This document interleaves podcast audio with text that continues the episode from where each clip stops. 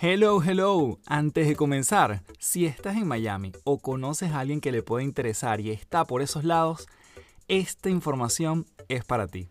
Este 4 de marzo estaré presentándome en Biscayne Campus de la Florida International University junto al querido Julio Cañas, mejor conocido como arroba Julio Finance. Te vamos a estar dando herramientas desde una perspectiva fresca y transformadora para trabajar una mejor versión de ti ante estos tiempos de reto e incertidumbre. Así que te dejo el link con toda la información del evento aquí en las notas del episodio. Si quieres vivir una experiencia única, entra al enlace y compra tu entrada ya. Será para mí un honor poder verte, intercambiar ideas y contestar preguntas en vivo. Te espero.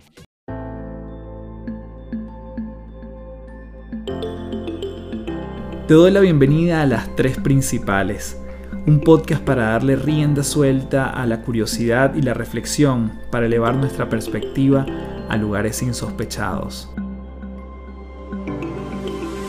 Mi nombre es Carlos Fernández y mucha gente me conoce como Café. Soy autor, conferencista internacional y te invito a transformar tu sabiduría en ejecución para vivir una vida en liviandad. Un espacio donde podemos transformarnos en paz un episodio a la vez.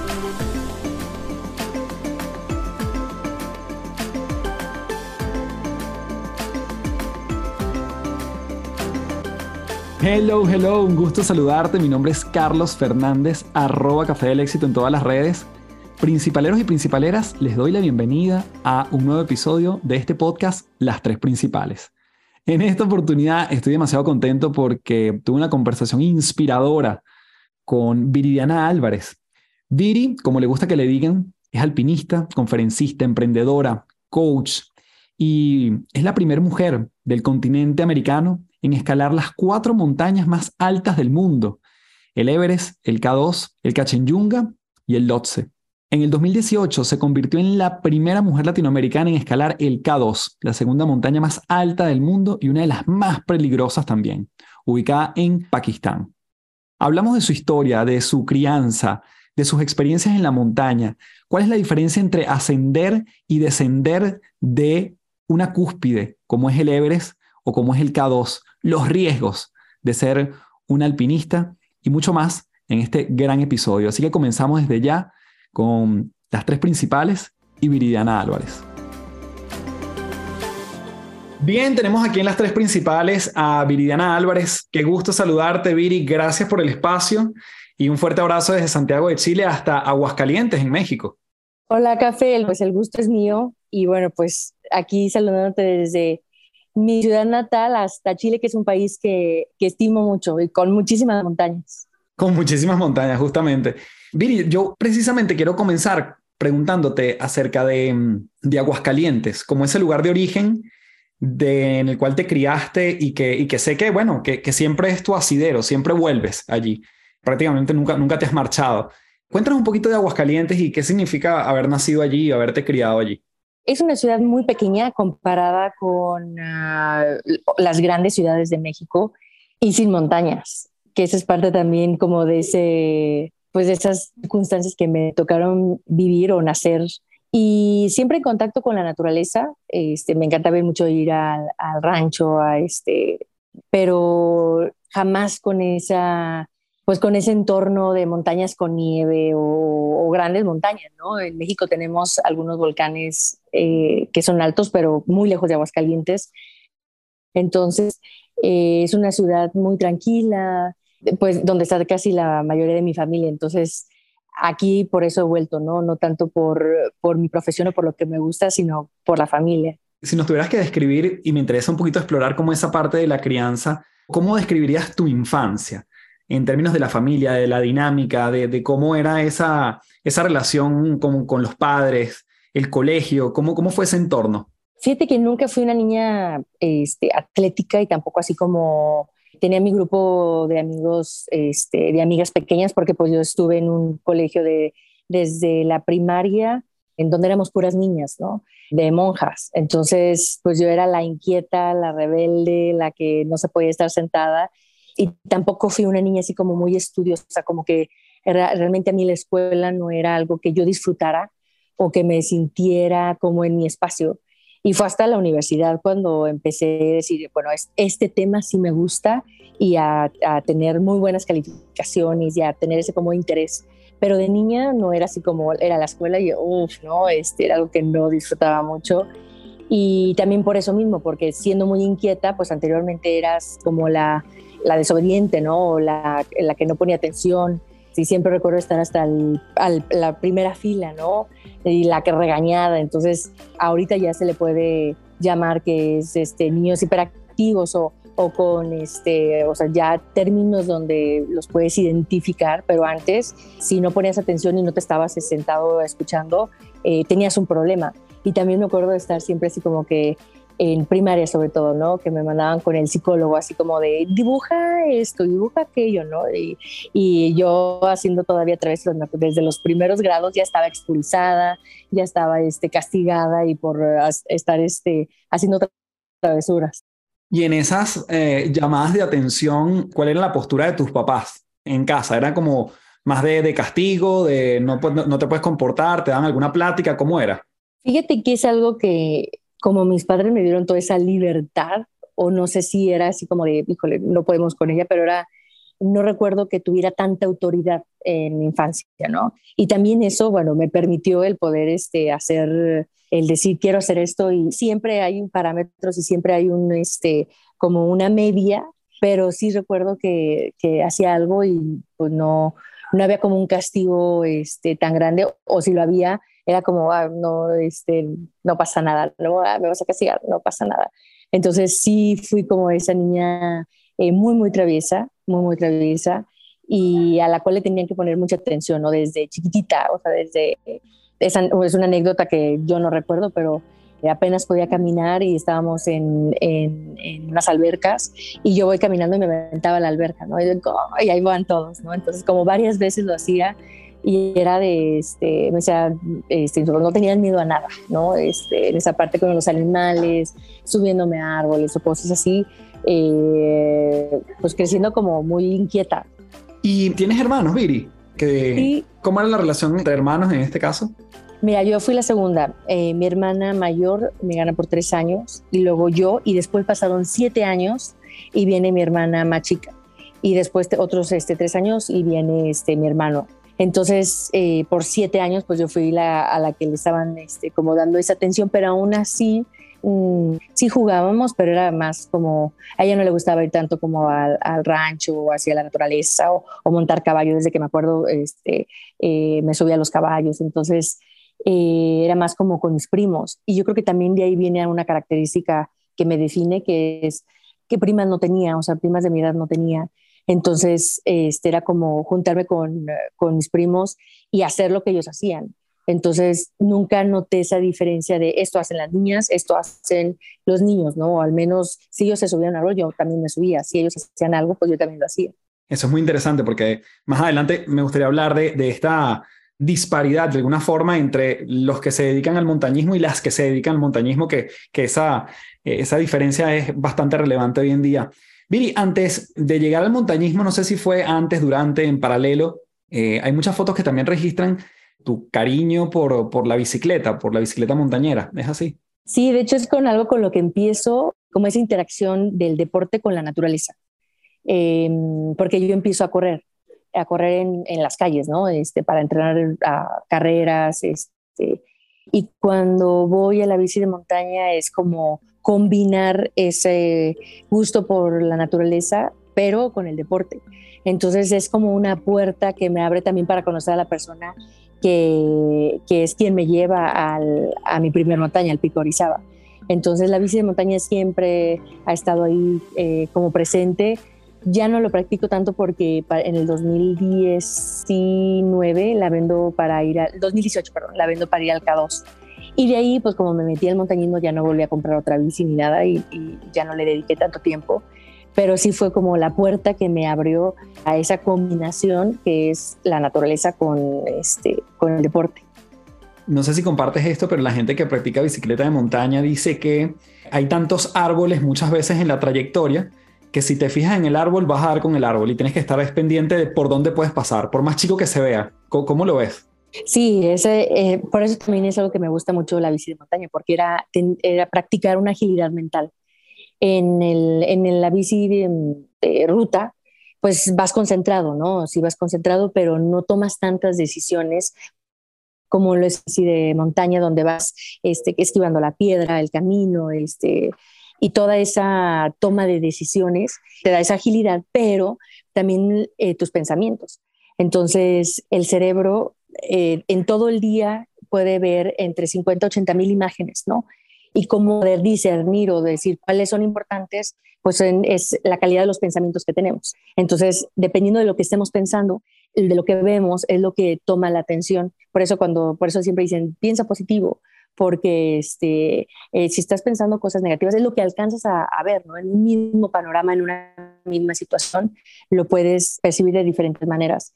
Y en la bici de montaña te pasa así. Si piensas en el hoyo, si piensas en caerte, lo que hace es dónde está el hoyo, cómo te puedes caer, ¿no? O sea, si, aunque tú no lo quieras, aunque no sea esa tu intención, así es como funciona el, el cerebro, ¿no? Es cuando no se te ha pasado que vas a cambiar de coche este, y estás viendo modelos y luego identificas uno y empiezas a verlos por todos lados y no es que haya más, es que tu cerebro los empieza a identificar porque los empieza a poner como importantes. Entonces, la calidad del pensamiento, así de la montaña también.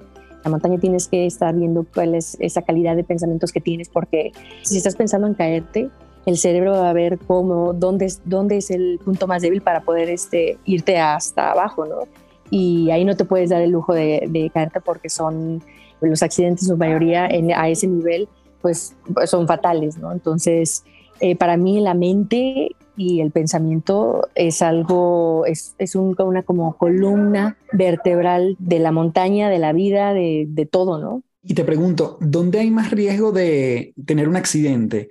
¿En la bicicleta que hay que tomar decisiones más rápido o en la montaña que ya en sí mismo el ascenso es, es un riesgo muchas veces, ¿no? ¿Dónde, ¿O dónde te ha pasado más a ti, quizás de tu experiencia, algo que, que no estabas esperando? Fíjate que en, en la bici de montaña tengo un ejemplo así clarísimo. Fui al Nevado de, mm, eh, Colima eh, para subirlo en bici. Era también mi primer acercamiento de este, montaña con, el ejercicio, ¿no? Pero en bici.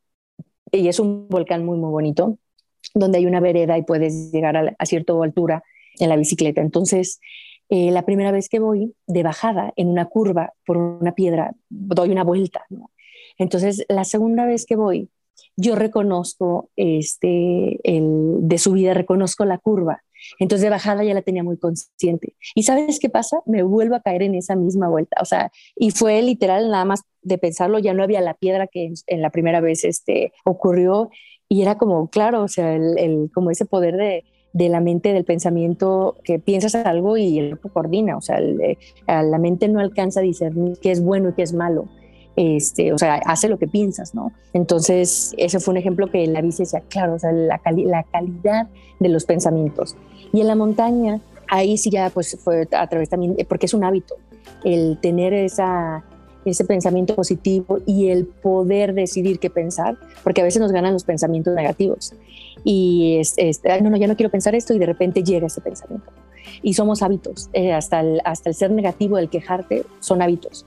Entonces es tener que entrenar la mente y en la montaña lo he tenido que perfeccionar porque em, cualquier pensamiento de, híjole, hay como que hace frío, ¿verdad? Y como que, ay, ya me dio dolor de garganta o empiezo a toser y, y el cuerpo y la mente es tan poderosa que, o sea, yo he visto personas que estando bien físicamente empiezan así como que en esa, híjole, no, y si no llego y si hago esto y, y se enferman, ¿no? Sin ningún motivo. Entonces, en la montaña lo he tenido que perfeccionar para poder, porque ahí sí los errores pues cuestan mucho más.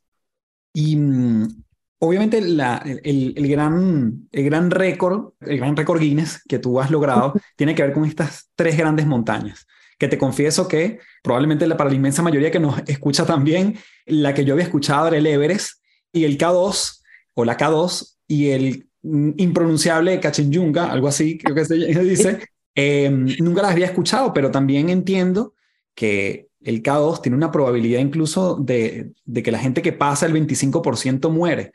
Viri, me obsesiona la idea y el pensamiento de por qué enfrentarte tan cerca a esa estadística y subir esa montaña.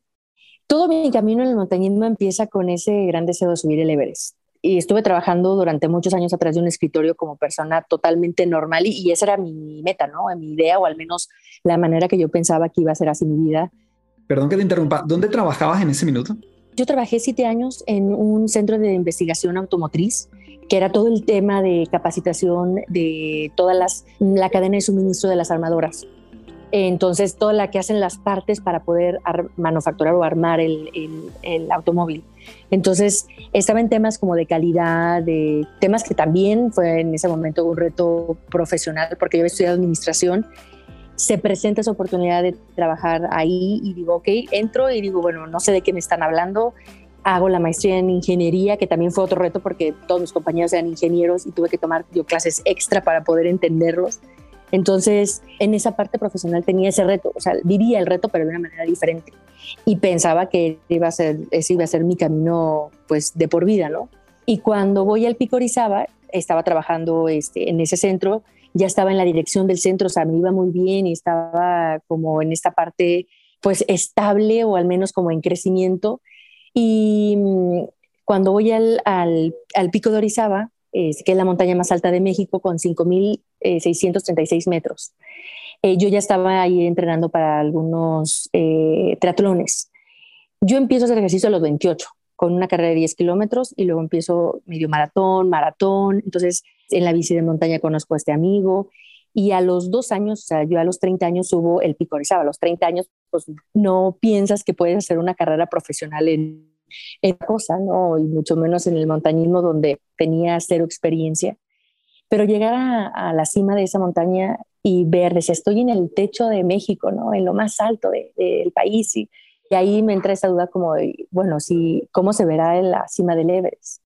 Entonces, y era algo muy loco porque día uno de montañista pues tener ese pensamiento es como mm, fue muy loco, ¿no? Este, día uno.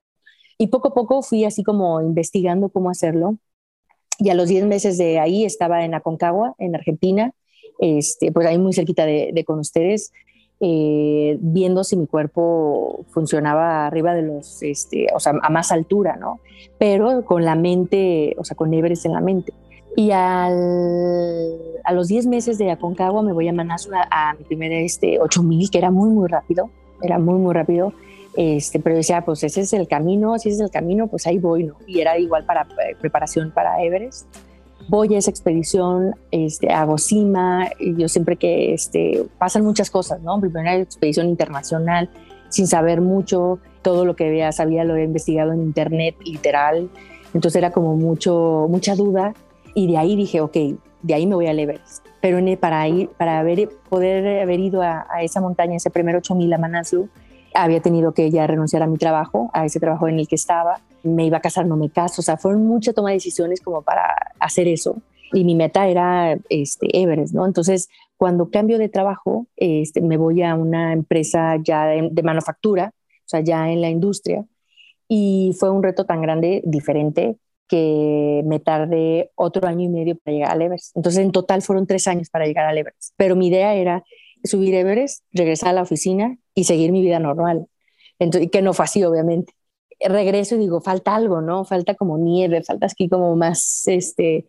Y ahí es donde decido, digo, ok, bueno, este, el K2 es la segunda más alta este, del mundo, está en Pakistán. Había un compañero en la expedición del Everest que me platicaba de, de esa montaña. Sabía el riesgo, pero pues fue como, yo a veces digo que sí es como un llamado, pero también hay que saberlo escuchar, porque en la vida tenemos muchos llamados y a veces creen que ese llamado es una luz que te ilumina y, que te habla y que es un día para otro, ¿no?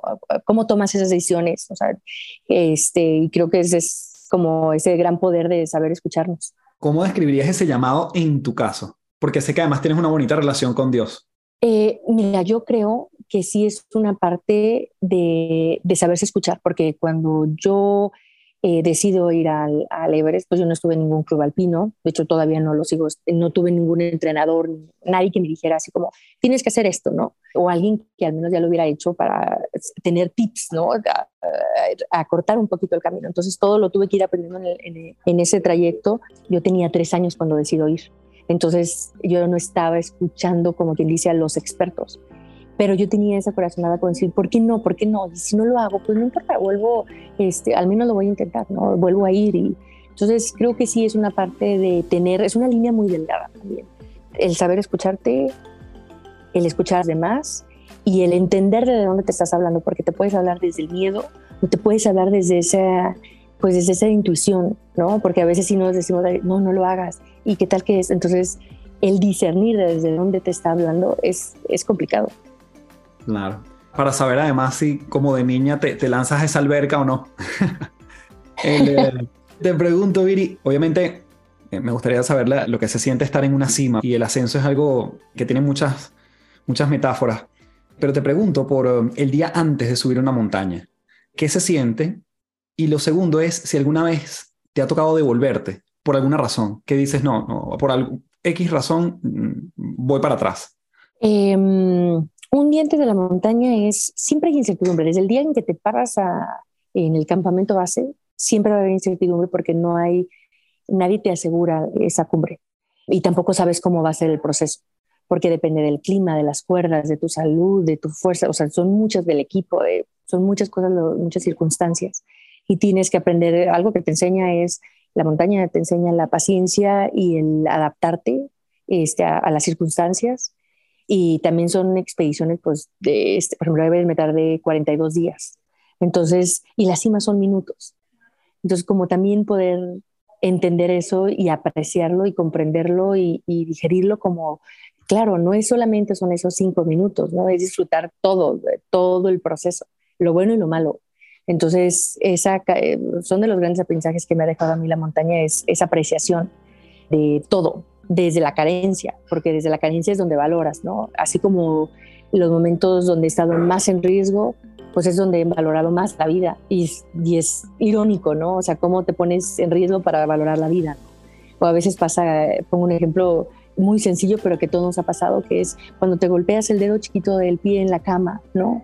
Y que ni te acordabas que estaba ahí y que y después lo valora, lo sobas y le dices, este, entonces como es esa parte también estando ahí de cosas como el respirar, que es algo que tampoco valoramos y que lo hacemos en automático y que, y que es eso lo que no podemos vivir minutos. Sin tomar agua, sin tomar este, sin comer podemos vivir varios días, pero sin respirar no. Entonces algo vital, ¿no? Muy, muy indispensable y estando ahí lo valoras. ¿Y te ha tocado algún momento descender de la montaña antes de llegar? Sí, fíjate, pero me pasó ya eh, cuando llevaba ya muchas montañas. Y en todas las montañas que estuve al principio era hacer cima. Desde el K2, no, el K2 era mi tercer 8000, era mi cuarto 8000. Y yo decía, todos mis compañeros tenían su cuarta vez que eh, intentaban, algunos su quinta, su tercera, su segunda, y yo decía, esta es mi primera. Aparte para financiarla a mí me había costado muchísimo, entonces decía, mi primera y mi única. Este, o sea, yo tengo que subir porque tengo que subir, ¿no? Y cuando estuve, este, yo decía, bueno, a lo mejor es el momento también de aprender a no hacer cima. Todo ese aprendizaje, ¿no? Entonces era como un poquito dejar soltar este, la cima y decir, bueno, sí es parte del objetivo, pero no es, no me voy a aferrar porque puedes tomar malas decisiones. Y la verdad es que cuando bajo, cuando hago cima y bajo y digo, wow, o sea, mm, hice cima, ¿no? A mi primer intento, fui la primera latinoamericana, wow, ¿no? Este, era como, este, tratando como de hora de procesar cuál era el aprendizaje y decía, claro, a lo mejor mi aprendizaje no es no llegar, a lo mejor mi aprendizaje es llegar y lidiar con eso o sea, llegar a la cima y lidiar con este, el éxito de, estar en la cima. Entonces, sí fue como, este, yo lo que veía que cuando muchos no llegaban a la cima, estaban muy aferrados a la cima y era demasiado lo que tenían que perder. Entonces ahí la mente también te puede traicionar mucho. Entonces yo he tratado como dejar soltar esa parte para poder como tomar las decisiones correctas, porque también hay un mal de cima. Mm, interesante. Te pregunto, Billy, por el, em, el oxígeno asistido, ¿no? ¿Cómo es la relación con, esa necesidad evidentemente biológica cuando decides eh, asistirte con el oxígeno si eso en algún momento más bien juega en tu contra porque te acostumbras a tener algo asistido. ¿Cómo es ese ir y venir? Y no sé si hay como un número de veces, digamos, recomendado que en el día o durante una jornada o durante el ascenso, digamos, en 42 días que hiciste el me imagino que en algún punto el, oxígeno es clave, pero, pero quizás en demasía como todo no es tan, tan útil. Es todo una controversia. Y fíjate, el oxígeno lo utilizas nada más el último día el acercamiento a cima. Puede ser arriba de los 7.200 este, hasta 7.500 a, o arriba de los 8.000 metros. Entonces, en sí el oxígeno, para mí, por ejemplo, fuera un tema como de seguridad. Hay mucho más riesgo en no usarlo que, que usándolo. ¿Por qué? Porque también hay un daño cerebral. Aún usando oxígeno hay un daño cerebral. El no usarlo todavía es mucho más, porque es una hipoxia lo que sufre el cuerpo. Entonces, pues el cerebro de cierta manera este, tiene un daño. Y yo al principio decía, yo quiero subir Everest, ese es mi reto, eh, no lo quiero, o sea, quiero hacerlo con oxígeno, quiero disminuir ese, ese riesgo, pero de todas las personas que este, suben 8000 es un promedio alrededor del 8% que lo hace sin oxígeno. O sea, es un, es un, porcentaje pequeño, pero sí es una gran controversia. ¿no? Dicen, no, los que suben sin oxígeno no, este, eh, no se cuentan, ¿no? Pero aún así, el estar ahí, el, el riesgo está. Y es una decisión muy personal. Antes de continuar, quiero comentarte que este episodio viene presentado por Gimnasios de Bienestar. Los gimnasios de bienestar son el vehículo para entrenar mes a mes a tu equipo de trabajo en el músculo más importante de estos tiempos, la mente.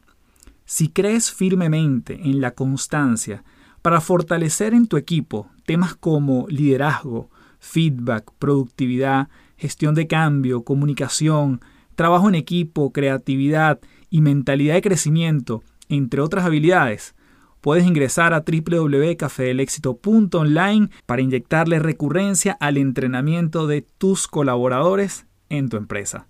Seguimos con más de este episodio en las tres principales.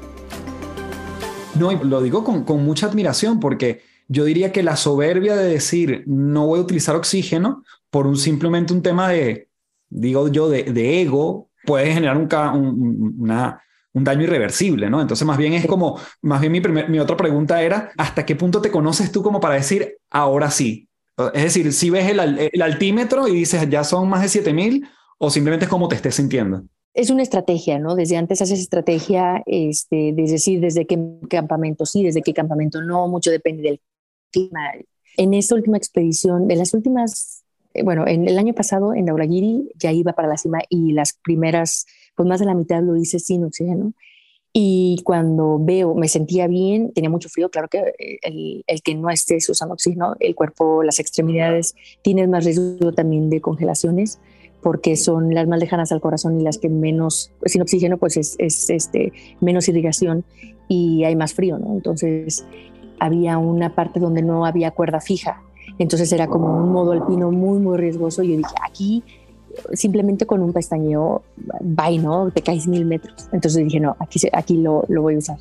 Y en esta última ya íbamos para encima, nos cae una avalancha, este, nos tenemos que regresar, entonces ya estaba intentándolo sin, me sentía muy, muy bien, muy fuerte, pero pues no se ha dado la, como esa oportunidad, pero tampoco ha sido mi objetivo, mi objetivo es siempre, yo digo que el objetivo de la expedición es regresar y regresar con vida, entonces sí es un reto, después ya se vuelve un reto, eh, no lo he dicho, creo que va a ser así como un poquito de, primicia, pero el siguiente año me gustaría intentar Everest no, no hay ninguna mexicana que lo haya hecho, entonces es como de cierta manera parte del reto, ¿no? Es de, seguir empujando un poquito este, las capacidades del cuerpo eh, y, de la mente. Entonces, probablemente el siguiente año ese vaya, ese vaya a ser mi reto. Wow, y gracias por compartirlo. Cuando tienes esa, esa esas extremidades que están a punto de, congelarse, si se quiere, cuando estás allí al, borde, en un vértigo todo el tiempo. Em, justamente lo que yo he escuchado es que más bien lo que se necesita es seguirse moviendo para que circule la sangre, para que haya, para que, el cuerpo se caliente. Pero en algún momento hay que, detenerse, hay que tomar agua, hay que dormir. ¿Cómo, cómo, manejas el, detenerte, el stop? Yo, por ejemplo, ya en, en, algunos puntos, cada quien tiene su estrategia. Hay muchas personas que avanzan muy rápido y luego se detienen a descansar. Para mí es como un ritmo continuo y no parar. Eh, tratar de traer el agua, este, y más cuando vas a cima que está, llevas a menos 30, menos 40 grados, el agua la llevas este, adentro del traje, ¿no? Cerca de la, del cuerpo y vas tomando poquitos tragos, casi no tomas agua también, o sea, es como ir conociendo un poco tu cuerpo, hacer una estrategia, porque toda la montaña es una estrategia, toda estrategia, todas decisiones, desde qué te vas a poner, cuántas capas, qué día vas, este, todo, ¿no? Todo, todo, a mí por eso también me gusta mucho porque es mucha estrategia. Se piensa que es así como que, ay, lo que te toque las circunstancias, no, pues todos los días estar tomando decisiones. Desde los pensamientos también estás tomando decisiones en qué pensar. Eso, y lo que, lo que hablas del pensamiento es una de las cosas que a mí más me fascina de, cómo funcionamos, porque todo el tiempo estás navegando en un pensamiento y alguno, entre comillas, te pudiese traicionar, ¿no? Te quería preguntar, Viri, por el, el rol y, y si nos puedes explicar un poquito cómo es esta función de un Sherpa en, estas expediciones, ¿no? ¿En qué grupo, qué número de personas vas tú acompañada? ¿Cuál es el rol de este Sherpa? Y, y si hay uno como asignado para cada persona, siempre va a tu lado, va marcando un camino. O sea, obviamente son gente muy especializada en, en la montaña, pero quisiera como explorar ese, ese compañero de alguna forma que, que, que tienes también.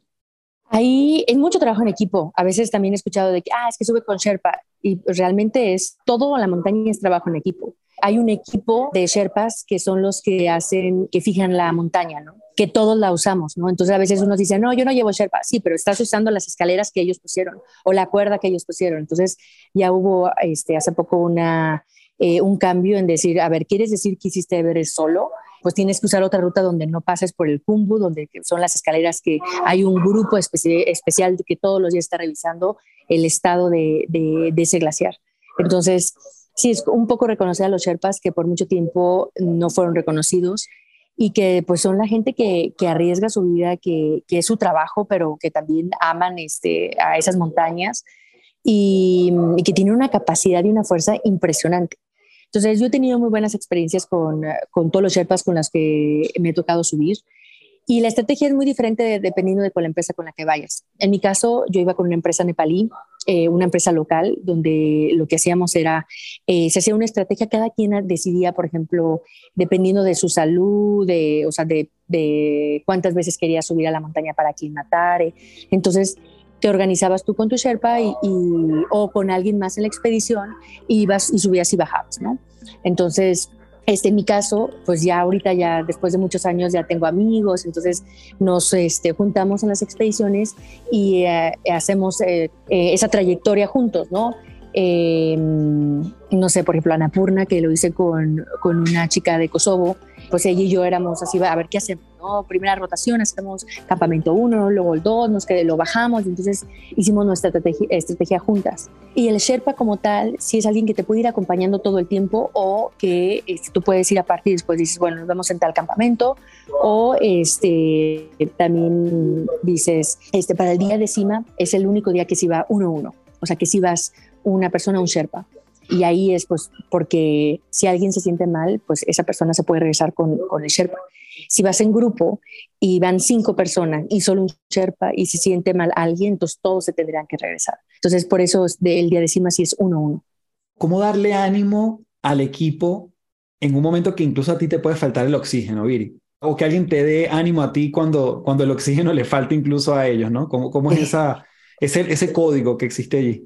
Eh, sí hay un tema de apoyo, o sea, en cuestión de vamos, si puedes, pero también es algo como muy, ¿cómo te diré? Este, esta parte que también tienes que desarrollar, que es la automotivación. Porque ahí siempre digo, en, la montaña como en la vida, somos nuestro mejor amigo como nuestro peor enemigo. Este, o sea, lo que te digas tú es lo que marca. Y yo he visto personas que todavía están fuertes y que todavía pueden y que pero la, empiezan, eh, es que no, soñé con mi hijo, me tocó una vez, sí, es que tuve un sueño con mi hijo y si me pasa algo, entonces ahí la mente le empieza a jugar y aunque tú le digas, vamos, si puedes, vale más, lo, o sea, no, no importa si hay mil personas atrás diciéndote que sí puedes. Si tú crees que no puedes, bye con eso. Entonces también tener esa, esa capacidad. Y luego cuando ves que está flaqueando a alguien, que empieza así como que a dudar, a tener pensamientos negativos, a quejarse, este, lo mejor también es dejar a esa persona que se quede en el campamento, porque en un momento de crisis esa es la primera persona que, que, que va este, a flaquear más. Entonces, sí es como sí apoyar, pero también tienes que tener, o sea, se tiene que tener esa automotivación para ser consciente de cómo estás, ¿no? Y en una expedición, cuando te sientes mal, lo primero que tienes que hacer es levantar la mano y decir, me estoy mareando, me estoy sintiendo mal, porque pones en riesgo también las demás, a las demás personas. Me imagino, Viri, que, que la preparación a nivel de, de alimentación, eh, obviamente de, de ejercicio, es clave, pero quisiera saber un poquito cómo es esa, cómo te vas preparada a nivel de, de, nutrición durante, durante un ascenso. He escuchado que muchas veces frente al frío, más bien es ir un poquito más en sobrepeso para que la grasa ayude allí a, que no pegue tanto el frío. Entonces, quisiera como saber un poquito cómo es esa preparación. Y la otra derivada es con alguien que quizás genéticamente no tiene una capacidad pulmonar idónea igual siempre se puede desarrollar o simplemente hay personas que dicen, mira, es preferible que tú nunca intentes esto?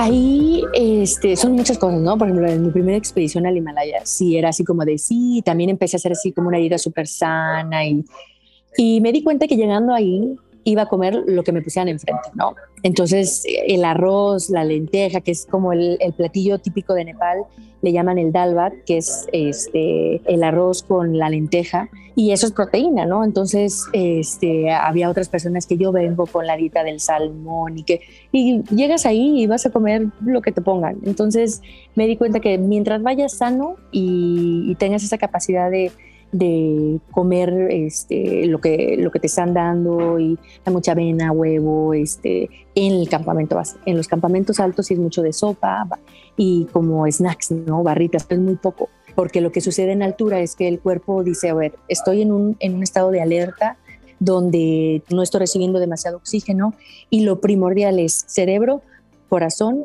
y eh, pulmones. Entonces el estómago pasa a segundo plano entonces la digestión no te hace, este, no, o sea, te, te, juega y a mí me juega muchísimo. Entonces yo sí tengo que, antes de una, de una travesía, yo no puedo comer nada muchas horas antes, porque si no lo estoy repitiendo y me das cuenta como si era la digestión. Entonces, en cuestión de alimentación, antes de, yo no hago algo así tan específico, clarito, o sea, como sano, y también es muy diferente el cuerpo de los hombres a las mujeres. O sea, en una misma expedición, comiendo exactamente lo mismo, me ha tocado que hay hombres que pierden entre 7 y 11 kilos en una expedición de dos meses. Y nosotros como mujeres es así como de 3 kilos, 2 kilos, y lo recuperas a la semana, ¿no? Entonces, el, cuerpo de la mujer, este, la grasa la, la, mantiene más. Y eso es una parte como genética este, de hombre y mujer, ¿no? Y el hombre lo pierde muy rápido. Entonces, yo al principio cuando decía, sí, tengo que ir con sobrepeso, dije, no, claro que no, o sea, tengo que ir este, en el peso y sé que regreso y bajo muy, muy poco, porque mi cuerpo ya, también el cuerpo se va acostumbrando a esas carencias y a esos desgastes. Y dice, ah, ok, entramos en modo este, emergencia, todo lo que comas va a reserva, ¿no? Entonces, es mucho de, también de conocerse. No, qué, qué maravilla conocer todo, este mundo de, de la mano y de, de, un testimonio tan cercano. Para ir en la, en la, recta final, Viri, de este, y te doy las gracias nuevamente por el tiempo, sé que te ha tocado ver incluso gente que fallece en el camino. O sea, el tema de la, de la muerte, más allá de una estadística, te ha tocado de cerca. ¿Nos puedes contar alguna de esas historias y cómo, cómo has trabajado para que eso no te impida un próximo ascenso o un próximo intento? Eh, mira, todo el tema en el que me toca, en el Everest también subiendo la cima veo cuerpos y obviamente sí te, o sea, la emoción es pues empatía, ¿no? Porque esa persona, así como yo, iba con ese mismo objetivo de llegar a la cima y probablemente en su casa también lo estaban esperando. Pero es ser también consciente de que eso es parte del costo de estar ahí y yo creo que en esos momentos es cuando demuestras que tanto quieres eh, ese, esa meta o ese sueño. Para mí las dificultades son eso. Cuando me dicen, oye, ¿cómo superas las dificultades? Digo, es que las dificultades son parte del camino, no son fuera. A veces las vemos como por fuera, ¿no? Es como el camino al éxito o al sueño o a la meta y la dificultad es como un enemigo que va ahí. No, es parte de eso, ¿no? Y creo yo que son las dificultades momentos para demostrar qué tanto lo queremos, así tal cual. Y me ha tocado estar, este, por ejemplo, en esta última, eh, hace mes y medio que acabo de regresar, estuve en, en la avalancha donde murió un Sherpa y a mí me toca, este, o sea, yo estaba media hora ya de, de, poder llegar al impacto de la avalancha, ¿no? Entonces, eh, pues sí nos tuvimos que refugiar, no cae tanta nieve, pero pues eran como los bloques de, de hielo y todo.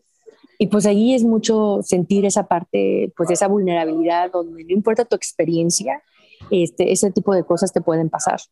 Y, y tener como, híjole, pues sí, la inteligencia emocional para poder, el, el, miedo es parte de, ¿no? O sea, no, porque me dicen, oye, qué valiente, no tienes miedo. Yo, claro que tengo miedo. Si no tuviera miedo, no sería capaz de medir el riesgo, porque el miedo en toda la evolución del ser humano, del Homo sapiens, sapiens es, pues el miedo ha sido el, la emoción que nos ayuda a sobrevivir, a vivir donde sí, donde no. Pero el reto es pues que el miedo no te venza, que el miedo no te paralice, ¿no? Entonces, claro que es, ir con cuidado, sí tener miedo, sí tener precaución. Y uno de mis mantras que siempre me ha acompañado, siempre en cada montaña, ha sido el de, pues si no me atrevo, no sé si lo voy a poder lograr. Entonces, esa es parte también como de, por ejemplo, esta, vez, esta última vez que voy a, a, Manaslu, venía saliendo de un reality show donde no llevaba mucha aclimatación, ya llegaba tarde a, este, a la expedición, este, no había muy buen clima, entonces dije, pues no importa, o sea, si no llego a la cima, no, pues no voy a saber si voy a poder llegar o no hasta que vaya y, lo intente, ¿no? Entonces, parte de, ese mensaje que también me gusta dar es, inténtenlo, o sea, no, a veces estamos esperando las condiciones correctas o idea, ideales o el momento perfecto o el, y el momento lo hacemos nosotros y es intentándolo. Entonces, en esta ocasión no hice cima, eh, que fue de las, de las dos veces que me ha tocado no llegar, pero yo digo, el, o sea, ah, es que el fracaso de la expresión, no, el fracaso hubiera sido no haber ido, el fracaso es no intentarlo, ¿no? Ese es el gran fracaso. Yo me imagino, porque obviamente en tus videos se refleja muchas veces con una cámara, se ven paisajes espectaculares, eh, se ve mucha nitidez alrededor, eh, paisajes despejados, pero me imagino que hay momentos en que ni siquiera puedes ver un metro más allá de ti, ¿no? Eh, ¿qué, se recomienda en ese caso? ¿Cómo, cómo, cómo es dar un paso en, en, en, literalmente lo incierto? Híjole, es mucha confianza. Y, y, hace poquito, y en esta misma lo volví a sentir porque casi todo el tiempo hubo mal clima. Y entonces era hacer las aclimataciones en medio de tormenta, no veías nada de, del paisaje, pero era como esta parte de, es, híjole, estoy dando un paso y estoy confiando, ¿no? Este, en, que, en que todo va a estar bien, que es el paso, que es el camino, que la cuerda, que, porque viene una avalancha y tampoco la ves. Entonces, son muchas cosas que este, sí es, pues también de, de, de volver a, a meterte en esta capacidad de vivir la incertidumbre. Y a veces, de lo que yo he visto, cuando se ponen una meta, un sueño o algo, en ese no saber cómo voy, cómo este, la incertidumbre te, o sea, desertamos porque no queremos sentir esa incertidumbre. Pero pues, pues también es parte de ese camino. A veces, como dicen, no, no tienes que ver toda la escalera, nada más el siguiente paso. Y, pero sí hay que tener muy en claro que vives en la incertidumbre, pero con la meta muy clara. Porque no es vivir en la incertidumbre de a ver qué pasa mañana, a ver, qué, a ver si mañana tengo suerte, ¿no? Este, no, no, no, es tener una meta muy, muy clara y dar esos pasos teniendo este, esa fe de que, que, son los pasos que te van a llevar a donde quieres ir. Y esa, yo siempre la anécdota que pongo, que no es de montaña, pero que es como la que más, es cuando una persona no tiene metas, no tiene un sueño, no tiene una ilusión, no tiene, es como un barco que zarpa sin destino, sin puerto destino. Va bien, va fuerte, va, va rápido, va despacio, va este, qué viento le funciona, o sea, no importa, es mañana a ver qué pasa, ¿no? A ver si me va bien, a ver si... Y ese, ese tipo de incertidumbre no es la que buscamos. No. Sí, vivir en la incertidumbre de, de, no saber si ese paso que estoy dando es el correcto, pero pues con la certeza de que ese es el que yo creo, al menos ahorita, que me va a llevar a una meta. Viri, el descenso, que a veces ni siquiera te pueden preguntar por eso, pero una vez que, que haces cima, eh, la bajada eh, es... ¿Cómo es la experiencia? ¿Es igual de complicada? ¿Te tardas más o menos el mismo tiempo? ¿Hay que tener más cautela? Es, sí es más rápida, pero es donde pasan el 80% de los accidentes. Wow. Entonces, este, ¿por qué? Porque el cuerpo ya va cansado, ya alcanzaste una parte de la meta.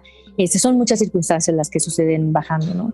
Y para mí, la cima es la mitad del camino, o sea, hay que bajar, ¿no? Entonces, eh, tener, siendo muy consciente de que la bajada es igual de importante que la subida, que cada paso es igual de importante. Y hace poquito este, eh, llevé una persona por primera vez a la montaña y decía, bajando no importa, bajando hasta las piedras rodando iba bajando y literal iba así de, estoy mareado, ya no puedo, y, era como, ah, oye, pero bajando hasta las piedras, ¿no? Entonces, sí es ser conscientes de que, que la cima es la mitad del camino. Qué bonita frase para, para el montañismo y para la vida, sin duda. Cuando creemos que llegamos, estamos a la mitad. Sí. Viri, para terminar y darte las gracias nuevamente, eh, como este podcast se llama Las Tres Principales, si nos puedes regalar tres elementos que nos permitan explorar más, seguir viviendo todo esto que hemos conversado, tres cositas que nos llevemos el día de hoy. Mira, de los mensajes, es, bueno, aprendizajes en la montaña pudiera, este, un libro de 100, ¿no? Eh, yo creo que uno de los, eh, de los más importantes es el de saber soñar, porque hasta para soñar hay que saber y hay que soñar en grande, ¿no? Hay que, este, porque soñar en grande nos implica acciones en grande. Es como si te, te ponen la meta de correr 10 kilómetros. Tú te vas a preparar para esos 10 kilómetros. O sea, tu plan de entrenamiento van a ser 10 Pero si te pones para un ultra de 100 kilómetros, tu plan de entrenamiento va a cambiar y, tiene que ser más este, ad hoc a esa meta. Entonces, por eso siempre les digo, sueñen grande. Si lo van a lograr, no, lo van a, no importa, sueñen grande porque sus acciones tienen que ser grandes. Entonces, eso también nos da este, esa capacidad, ¿no? Lo segundo sería, eh, yo creo que esta parte de confiar en uno mismo. Eh, yo la primera vez que crucé una escalera, de esas escaleras que pongo ahí en, los videos del Himalaya, yo no sabía si la podía cruzar. Te prometo que no sabía porque yo no vivo en lugares donde hay glaciares. Entonces, cuando me paro enfrente de esa escalera y yo le decía, pero ¿cómo le hacen así? Y me decían, ¿cómo? ¿Nunca has cruzado? Una? ¿Estás aquí? ¿Nunca has cruzado? Y dije, no, pero era, o sea, yo no sabía si iba a poder cruzar, pero si no hubiera confiado en que podía, nunca hubiera estado ahí, no me hubiera atrevido a ir. Entonces, en esa misma, tener esa, esa confianza en uno mismo, que va muy ligado con también el no estar esperando el, el, estar totalmente preparados, porque a veces en esa falta de confianza sentimos que no tenemos toda la preparación. Y hay algo, hay un estudio muy bonito que hace, hace poco leía de, de los grandes directivos, que decían, yo, o sea, cuando me asignan como director o CEO de, eh, o sea, como ya este, con todas las capacidades para tomar el puesto, se atrevieron. Entonces, era, es esta parte también, o sea, yo estaba en ninguna montaña he, dicho así, ya estoy lista, estoy al 100, ¿no? Siempre así como, híjole, a lo mejor pude haber entrenado más, o a lo mejor esto, o a lo mejor este. Entonces, como no estar esperando ese momento eh, ideal, ¿no? Ni estar, sentirnos totalmente, este, preparados, o sea, tener esa confianza que con lo que ya tenemos podemos hacer grandes cosas. Y por último, creo que esta parte de, y que lo mencionamos, sería el de intentarlo, el de atreverse, que va muy, muy ligado a, estos tres, ¿no? Este, porque también basta para poder soñar y, y hay que, pues, intentarlo. Y ese gran mantra que te comparto, que donde me paro enfrente de cada montaña, ahorita, a pesar de ya llevar 8 8 miles, por ejemplo, o de tener un récord Guinness, es decir, pues no sé si lo voy a hacer, ¿no? Siempre me paro enfrente de una montaña y digo, no sé si voy a poder subir o voy a llegar a la cima, pero al menos lo voy a intentar. Y eso me ha llevado a poder tener estos logros. Y también este, otras veces que no, le he podido, este, que no he podido subir. Pero este, yo creo que en ese intentarlo, en ese atrevernos, en ese hacer, y hay una frase que me encanta y que con esta este, término que dice que solamente tenemos una vida, que no hay segundas oportunidades, que no hay ensayos y que si nosotros no hacemos algo por nuestros sueños, nadie más lo va a hacer. Y desde ahí es, o sea, ¿qué estoy haciendo hoy? No? ¿Qué hice hoy por mis metas? ¿Qué hice hoy este, por acercarme un poquito más? Y ser conscientes de que pues nosotros somos los que nos tenemos que mover en cualquier cosa que queramos darte las gracias nuevamente, Viri, por eh, tan maravilloso, no solo mensaje, sino gran conversación, por tanta transparencia y, y yo particularmente me llevo muchísimos aprendizajes. nuevamente, eh, te mando un fuerte abrazo, gracias por ser parte de las tres principales y bueno, eh, si quieres despedir tú el episodio, yo feliz. Café, pues al contrario, darte las gracias a ti, que eres una plataforma para poder pues compartir inspiración, y, superación y, todo lo positivo. Entonces también es parte de estos, este, de estos mensajes. Así que muchísimas gracias, Café. Bien, gracias por llegar hasta aquí. Para mí un honor haber conversado con Viridiana. Espero que te hayas llevado mucho valor. Como siempre, te pido que puedas compartir este episodio con más personas, quienes creas que les pueda hacer sentido. Puedes seguir a mi invitada en arroba Viri Álvarez MX, así la vas a encontrar en Instagram. Igualmente nos puedes mencionar tanto a ella como a mí en nuestras diferentes cuentas. Como sabes, arroba Café del Éxito también es la mía. Espero tu review por Apple Podcast, donde puedes dejar qué opinas de este podcast, de este episodio, de las tres principales en general. Lo puedes dejar por escrito, así como tu rating, tu valoración dentro de la plataforma de Spotify si nos escuchas por allí. Como siempre me despido diciéndote, transfórmate en paz. Muchísimas gracias. Chao, chao.